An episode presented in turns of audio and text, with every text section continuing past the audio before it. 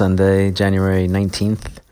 I'm a big fan of indoor food markets, halls, food halls. Um, I was at DeKalb Market today in Brooklyn, in Brooklyn uh, downtown, and it's relatively new. I guess in the last two years, it's been open. It's an indoor food court. Is food court to me at least? I, I get a picture of tables in the middle and like restaurants all in a nice rectangle surrounding said tables, one next to the other, all very uniform. Um, DeKalb Market is more of like a, a maze. It's just like little stands connected, but like all over the place, and all really awesome shit.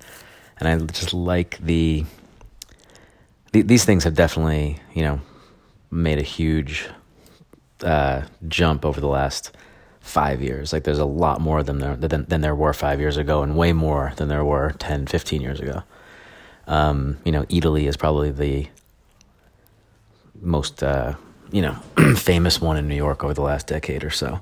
But the idea of being able to walk into one building and have all these different options uh, is awesome, especially when it's high quality. I remember when I was in Madrid in um, 2010 like one of my main takeaways from that trip. It was short. It was like maybe two nights. It was very quick.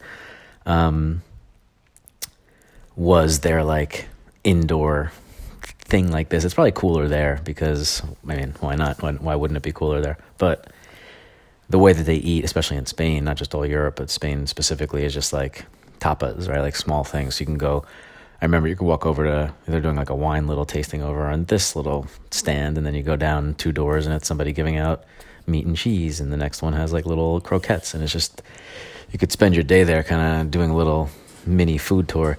The one at DeKalb Market is a little different because like you order it doesn't have to be a meal, but like all the places you know provide meal type stuff, tacos, chicken and vegetables, uh, stir fry, a dumpling place, a sushi roll place.